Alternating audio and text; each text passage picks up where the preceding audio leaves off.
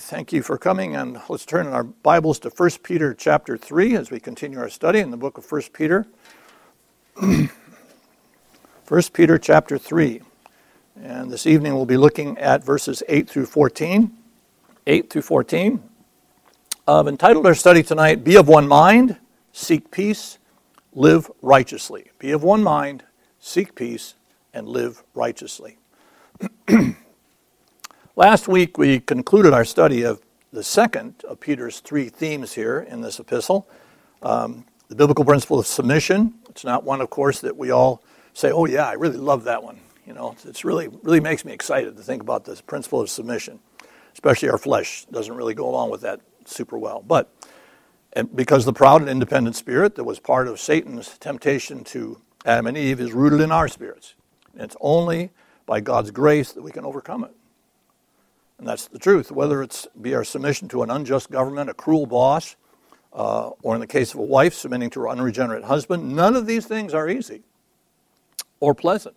Yet Peter teaches us that we are to do them what? As unto the Lord. Or as he says in 1 Peter 2:19, because of conscience towards God. Because of conscience towards God. God created this world, and indeed the universe, in an orderly way, and part of that order is the authority structure that he set in place within that family, within the church, and even within secular government. It is only because of sinful rebelliousness against him, and his order, that we have this mess that we have right now in our homes, in our churches, and in our government. So it's not God's fault, it's our fault. It's, it's his creation's fault that we have messed up his creation and the order of that creation. in particular, last week we looked at uh, Peter's um, admonition to husbands and wives and the roles within the family, and two important concepts submission and honor. We noted that the wife's role of submission is based upon God's order, first of all, his order in creation, 1 Corinthians 11.3, but it's confined within the family. She is to be submissive to her own husband, to her own husband in support of the marriage relationship, but not to all men in the same way. The key, as Paul states in Ephesians 5.22, is that wives are to submit to their husbands as to the Lord. As to the Lord. That's a sometimes we don't think about that. We think about doing things because it's convenient, because it looks good, because it's popular, uh, because our friends are doing it. But we, as God's people, should be doing everything we do as unto the Lord, with Him in mind, not with our particular point of view in mind. So we should look at all things, doing all things as unto the Lord. So your goal, ladies, uh, is to glorify your Savior in whatever you do, and one way of doing that is being in total submission to the Father's will, in submission to His will. And since it is God the Father who established the marriage relationship as the foundation for our society, each of us, in this case the wife, of course, is to honor that relationship and seek to fulfill our, your role within it as a wife. Lastly, we looked at the role of the husband, the Christian husband's role in marriage. And if you recall, Peter listed three important responsibilities that husbands have in a marriage, even a marriage to an unbeliever. First, the husband must be considerate and understanding. Secondly, he's to show respect and to give his wife honor. And thirdly, if the husband expects God to answer his prayers, that was kind of an interesting point that Peter made. If he expects to have his prayers answered, then he must treat his wife properly before the Lord. And as we mentioned, both husband and wife must be at peace with one another within their respective roles within their marriage. If they would approach God's throne with one mind and with one heart, then they need to be at peace. They need to be seeking to honor Him individually and collectively. So, as we move to this middle section of chapter 3, Peter shifts, uh, shifts from the subject of submission to his third point to suffering. That's the underlying theme is suffering.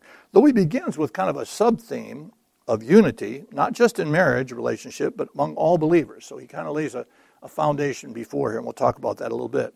So may the Lord open our eyes and ears and hearts to receive from his word what he has in this passage. So first thing we want to look at is one mind, one compassion, which leads to blessing. One mind and one compassion, which leads to blessing in verses 8 and 9. Now, as I said, in one sense, Peter's remarks here in verses 8 through 12 could be a concluding thought to his teaching on submission, but they're also the foundation for a strong church that'll be able to endure suffering. So let's read verses 8 and 9 just to begin. 1 Peter chapter 3 verses 8 and 9.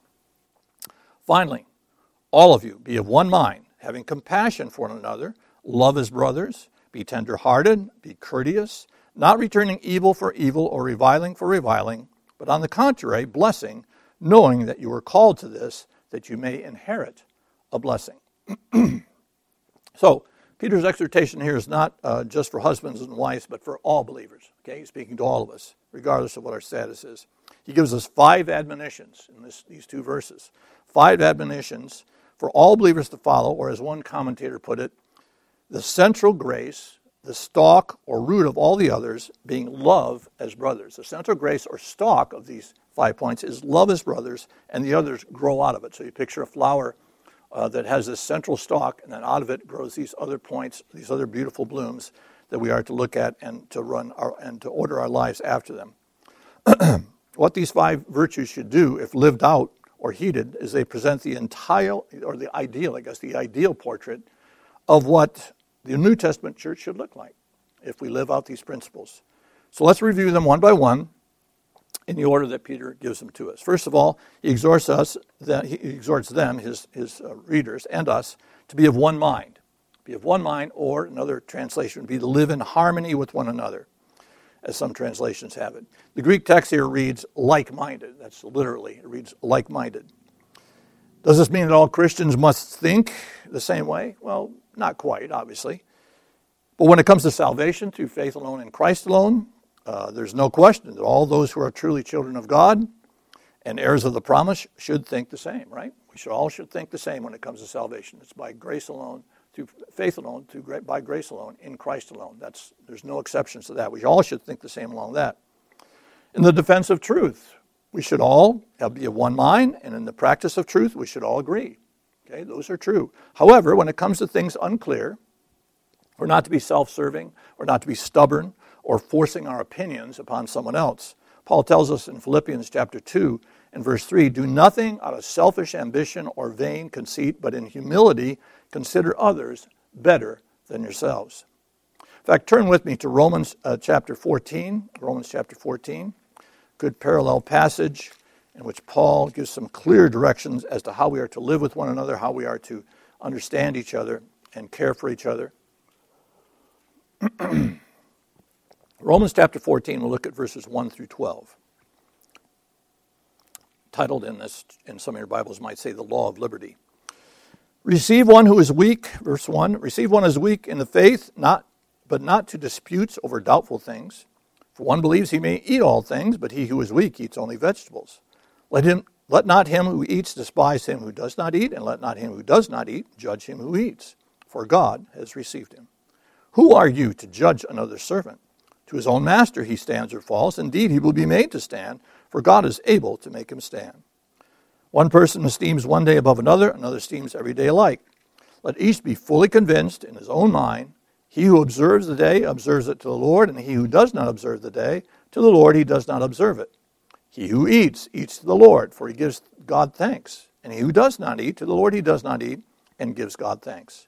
For none of us lives to himself, and here's the key point and no one dies to himself. For if we live, we live to the Lord. And, and let me stop here for a second. If you look at this paragraph here, look at all the times we're going to see those words to the Lord. Okay? To the Lord, to the Lord. It's going to be repeated multiple times. Again, looking back at verse 7 For none of us lives to himself, no one dies to himself. For if we live, we live to the Lord. And if we die, we die to the Lord. Therefore, whether we live or die, we are the Lord's. For to this end Christ died and rose and lived again that he might be Lord of both the dead and the living. But why do you judge your brother? Or why do you show contempt for your brother? For we shall all stand before the judgment seat of Christ. For it is written, As I live, says the Lord, every knee shall bow to me, and every tongue shall confess to God. So then each of us shall give an account of himself to God. Let's stop right there. That's the text. So that portion of Scripture, notice how that theme is there, which is what Peter's repeating here as well in his text to the Lord. We're to do everything as unto the Lord. We're to consider others before ourselves. We're to think about them more than we think about ourselves. We're to do everything as unto the Lord and with a compassion for those around us. we should all study to show ourselves approved unto God, as we're told in 2 Timothy 2.15, rightly dividing or understanding and applying the word of truth, but not that we might lord our knowledge over others or look down on those who have not yet attained such knowledge.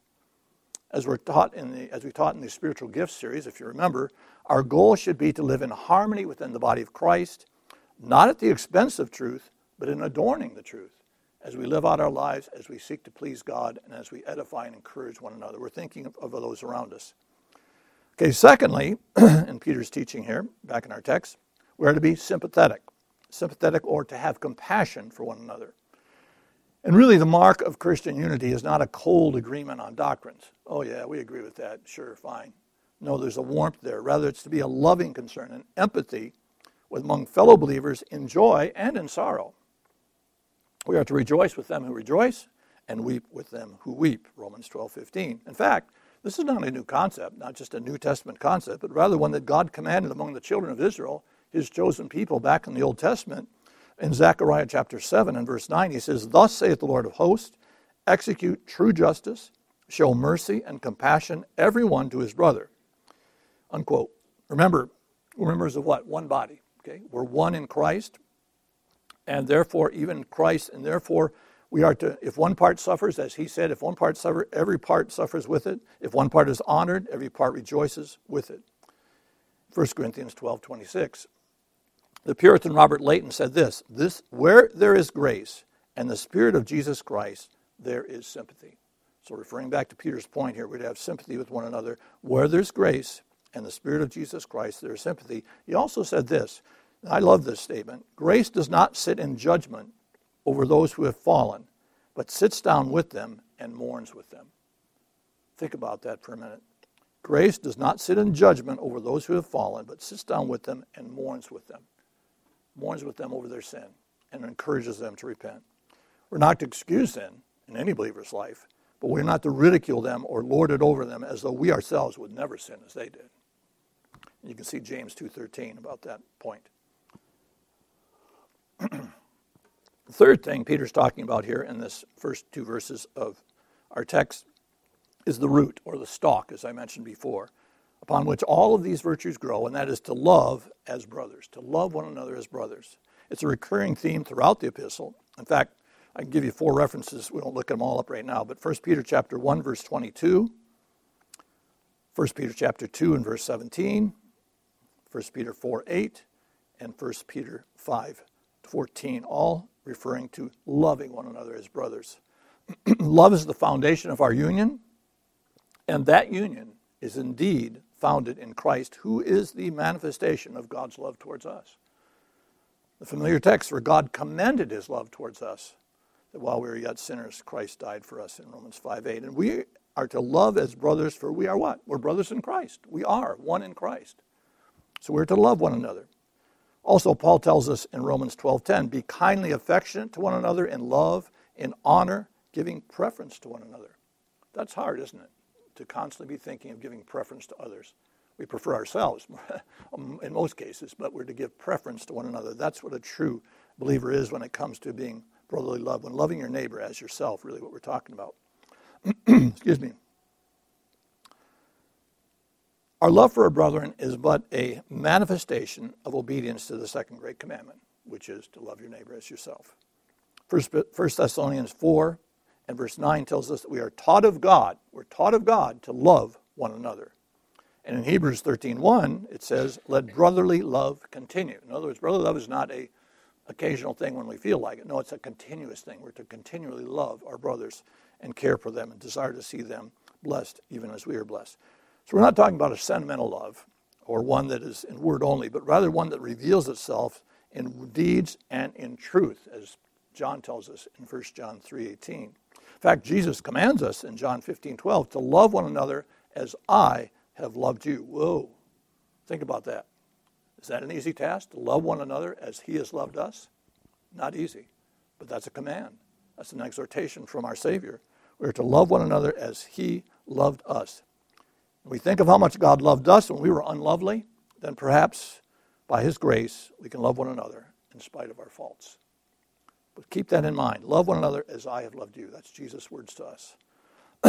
Challenging, but by his grace we can do it. Okay, the fourth thing Peter talks about here in these first two verses, we are to be compassionate or tender-hearted toward our fellow believers, similar to being sympathetic, but it involves maybe a more deeper feeling, especially When we observe another person's suffering, which is what Peter is addressing here in the text, some other translations use the word pitiful, meaning to show pity towards someone who's suffering.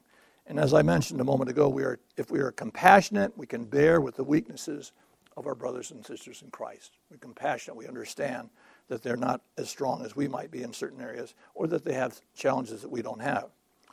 That relates back to loving our brethren. As it says in 1 Corinthians 13, verse 7, it tells us, Hear all, bear all things, believe all things, hope all things, endure all things. That's what love does. Love bears all things, believes all things, hopes all things, endures all things. So may the Lord give us a truly tender and compassionate heart when it comes to dealing with one another. That's the point. Fifthly, and last in these virtues, Peter tells us to be courteous. To be courteous. In other words, to put others first, be considerate of others. Interesting, the Greek word here, which is philophron, which means friendly of mind or kind. It's the only time it's used in the New Testament. Philophron, to be friendly of mind, to be thinking of others, okay, to be courteous, to put their, their um, needs ahead of our own, to be courteous. These five virtues reflect the glory of the church when we, as brothers and sisters in Christ, can live together in unity and in harmony. People can see Christ in us, the hope of glory, when we, as his body, demonstrate to those about us those characteristics that are his as a humble, self sacrificing servant of God. In verse 9, Peter makes a powerful statement concerning how we are to respond to those who persecute us. And in that statement, we hear the echo of our Savior's words in Matthew 5:44 when he said, "Love your enemies, bless them that curse you, do good to them that hate you, and pray for them who despisely use you and persecute you." And again Paul repeats the same theme in Romans 12:14 when he says, "Bless them which persecute you, bless and curse not." I also want to see Romans 12, 19 through 21. Instead of replying in kind to someone who treats us poorly, we are to seek to be a blessing to them. As one commentator says, oppression helps grace to become stronger. Oppression helps grace to become stronger. In fact, when you think about it, the more we feel our own weakness or the greater the trial, the more God can be glorified when we lean upon His strength and wait for His deliverance. If we're trusting in our own strength, our own ability to get out of situations, then we're not being blessed. We're not trusting in Him. We need to lean upon Him. Not that we seek out trouble or we seek out trials so we can say, oh, yeah, we're trusting the Lord. No. But we, when we are in a situation, rather than depending upon our own strength, our own wisdom, our own skill in the situation, we commit ourselves to God. He is more glorified when we lean upon Him and look to Him for guidance and direction. As Peter taught us to show love and compassion for our fellow believers here in verse 8, here in verse 9, he's teaching us to love our enemies, to love our enemies. As God has called us to inherit a blessing in Christ, a blessing we do not deserve, so we too can bless our enemies by praying for them, being kind to them in word and deed, and pointing them, yea, calling them to repentance and faith in Christ. Remember, we are no more worthy of God's blessing, of His mercy, and of His grace than our most wicked enemy. We are not more worthy than they. It's only by God's mercy and grace that we are His. So let's not engage in a war of words or a battle with those who are wicked, but rather forgive them as Christ forgives us and intercedes intercede for them as Christ is now interceding for us before the throne of God. let's move on now to our second point tonight, which is the eyes of the Lord watch the righteous. The eyes of the Lord watch the righteous, so live righteously. The eyes of the Lord are watching the righteous, so live righteously, verses 10 through 12. So, in light of what Peter has taught us here in verse 9, he once again quotes an Old Testament passage to show us how we should live because of God's blessing upon us. Let's read verses 10 through 12. For he who would love life and see good days, let him refrain his tongue from evil and his lips from speaking deceit. Let him turn away from evil and do good. Let him seek peace and pursue it. For the eyes of the Lord are on the righteous, and his ears are open to their prayers, but the face of the Lord is against those who do evil. These are taken from Psalm 34, verses 12 through 16. We note that Peter begins with the word for. We told you before, anytime you see that word for, it indicates the authority of God's word. He's saying, for, God's word says this. If a believer is to enjoy the blessings God has given him and expresses and experience the joy and the fullness of a good life, even in the midst of persecution, then there are three basic rules or requirements that he or she must follow, as we're shown here in this text from the Psalm 34. He must control his tongue, he must hate evil and do good, and he must seek peace and pursue it. Again, let me read those three points. You must control your tongue, hate evil, and seek peace and pursue it. Again, we must realize how dependent we are upon the grace of God to fulfill any of those three requirements. Psalm 16, verse 2 O my soul, you have said to the Lord, You are my Lord, my goodness is nothing apart from you. I, I can't be good apart from God. I cannot fulfill these requirements apart from God. So let's look at each of these keys to a godly life that Peter has set forth here. First of all, we must keep our tongues from evil and our lips from deceitful words. James chapter 3, verses 5 and 6 tells us, Even so, the tongue is a little member and boasts of great things. See how great a forest a little fire kindles? And the tongue is a fire, a world of iniquity. The tongue is so set among our members that it defiles the whole body and sets on fire the course of nature and is set on fire by hell. Oh, beloved, we need much grace, much grace, and the restraining power of the Holy Spirit in this area. A Christian must be true to his word, and his speech should be full of the word of God that his fellow man may both trust him and be blessed by him. So, our tongue is a very important instrument that we might glorify God and edify others within the body and reach the lost. So, we need to be careful of our speech. James chapter, I guess it's, uh, excuse me, no, again, this is not just a New Testament concept. Zechariah chapter 8, verse 16. These are the things that ye shall do speak to every man the truth to his neighbor, execute the judgment of truth, and peace in your gates. Let me read that again. Zechariah 8:16. These are the things that ye shall do. Speak ye every man the truth to his neighbor, execute the judgment of truth, and peace in your gates we, of all people on earth, God's representative, must be known for our integrity and our truthfulness, loving in our words, people that can be trusted. remember, God has never repealed the ninth commandment. He's never repealed it. You shall not lie. And we, of all people, should keep that commandment and be a, an example to the world. Secondly, uh, looking at these points that Peter has there, as we did when we first came to Christ, we must continually Turn from evil and do that which is good.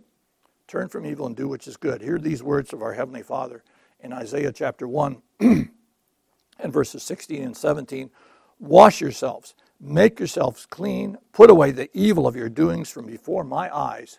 Cease to do evil, learn to do good, seek justice, rebuke the oppressor, defend the fatherless, and plead for the widow. Cease to do evil, learn to do good. That's what Peter is talking about here. We can avoid evil by keeping ourselves busy, humbly doing what pleases our Lord. That's one way to avoid evil. If we truly love Him who loved us, then we should hate evil. We're told that in, in Psalm 97, verse 10. If we love the Lord, we should hate evil. On the positive side, we should delight ourselves in His statutes. Delight ourselves in His statutes, Psalm 119 and verse 16. And find joy, special joy, in pleasing Him by doing good. As Paul tells us in Romans 12:2, we are not to be conformed to this world where evil is, so often looked upon with favor, but we are to be transformed by the renewing of our mind, that we may prove that which is good and acceptable and perfect will of God. Thirdly, as Peter's speaking of these verses here in verses 10 through 12, thirdly, we must be a people of peace, meaning, in this case, external peace with men and women, about, about us. But the Apostle Paul exhorts us in a similar way in Romans 12 18 when he says, If it is possible, if it is possible, as much as depends upon you, live peaceably with all men. That's a great challenge, isn't it? Some men make it very difficult to live peaceably with them. But still, that's our goal. in fact, one, as one commentator points out, the New Testament repeatedly, repeatedly exhorts us to live in peace with all men. Let me give you five, six different references here that speak of that. Romans 14, 19. Romans 14, 19. 2 Corinthians 13, 11. 2 Corinthians 13, 11. 1 Thessalonians 5, 13. 1 Thessalonians 5, 13. 2 Timothy 2, 22. That's 222. And Hebrews 12, 14. All of those speak of living in peace with all men. Now, note our text here in 1 Peter chapter 3 says that we are not to seek peace in an indifferent or a casual way, but we are to what? Pursue it.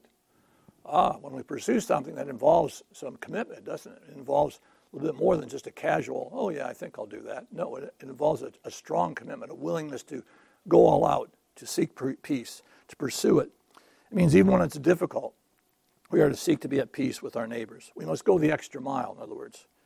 Remember the words of our Savior in Matthew 5 9. Blessed are the peacemakers, for they shall be called the sons of God. Blessed are the peacemakers. Now, finally, in this section, we note the important first word, I guess you might say. The first word in verse 12 as Peter concludes his quote from Psalm 34.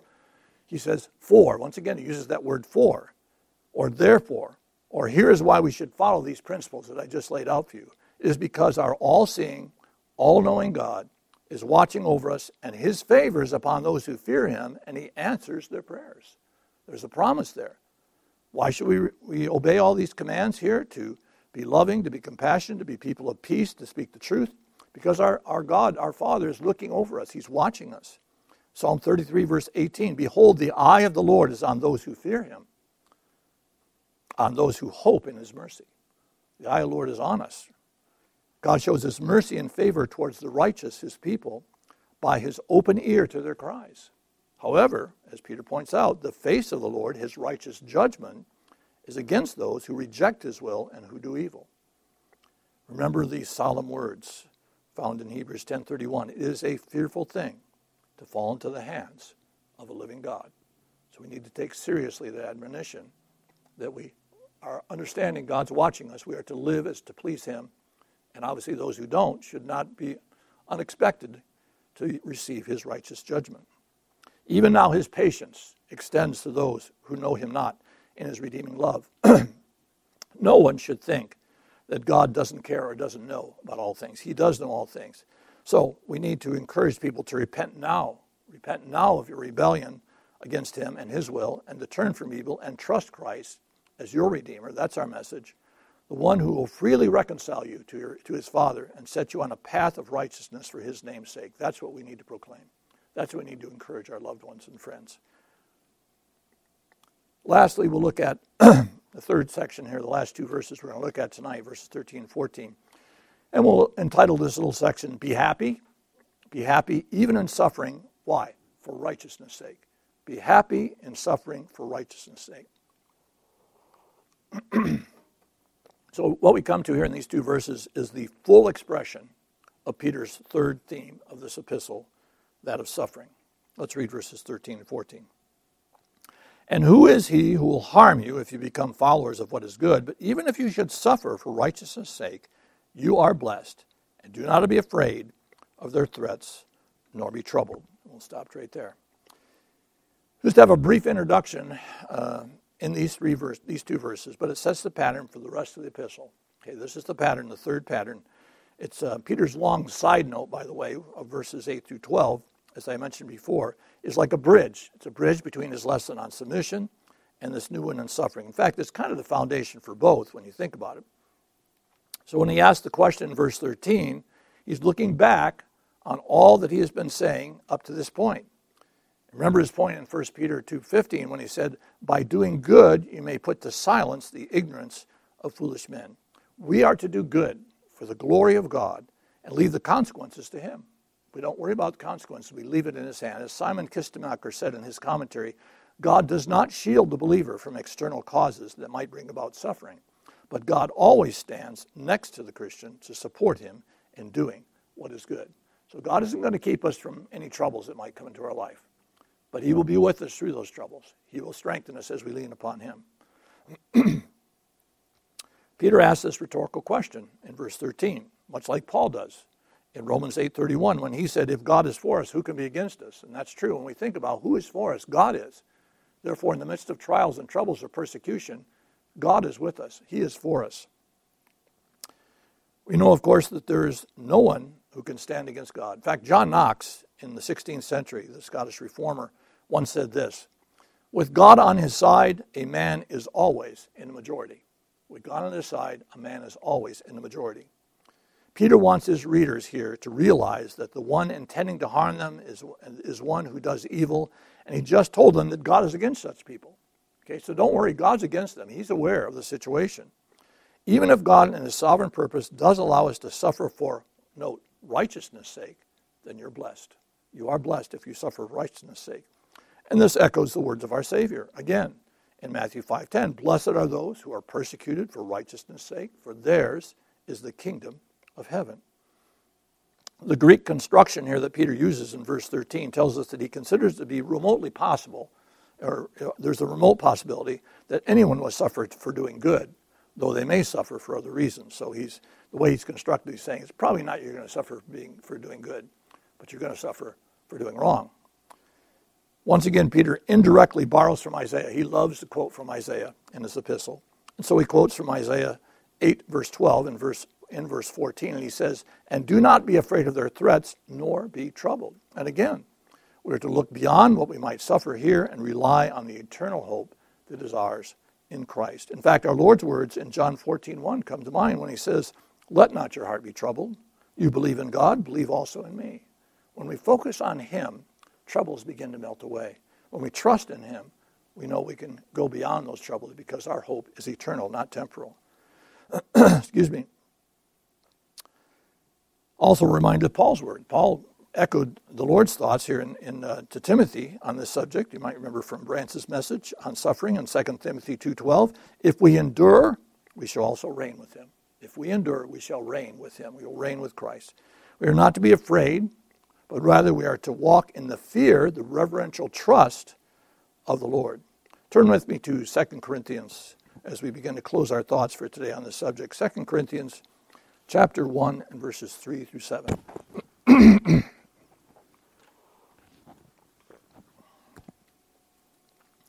First, 2 Corinthians chapter 1, verses 3 through 7. Blessed be the God and Father of our Lord Jesus Christ, the Father of mercies and God of all comfort. And here's the thought that, again, Peter is repeating in this, this whole chapter who comforts us in all our tribulation, that we may be able to comfort those who are in any trouble with the comfort with which we ourselves are comforted by God. For as the sufferings of Christ abound in us, so our consolation also abounds through Christ. Now, if we are afflicted, it is for your consolation and salvation, which is effective for enduring the same sufferings which we also suffer. Or, if we are comforted, it is for your consolation and salvation. And our hope for you is steadfast, because we know that as you are partakers of the sufferings, so also you will partake of the consolation. What comforts, what consolations are ours in Christ? When He is presented, is present in the believer's heart, fear has no place, for He is our strength and our shield and our ever abiding hope. May we walk in the unity of faith, pursuing good works for the glory and honor of our Savior, and enduring all things for his name's sake. And remember, if you're in Christ, it is well with your soul, both now and for all eternity. So rejoice in him, live for him, and hope in him. Let's close in prayer.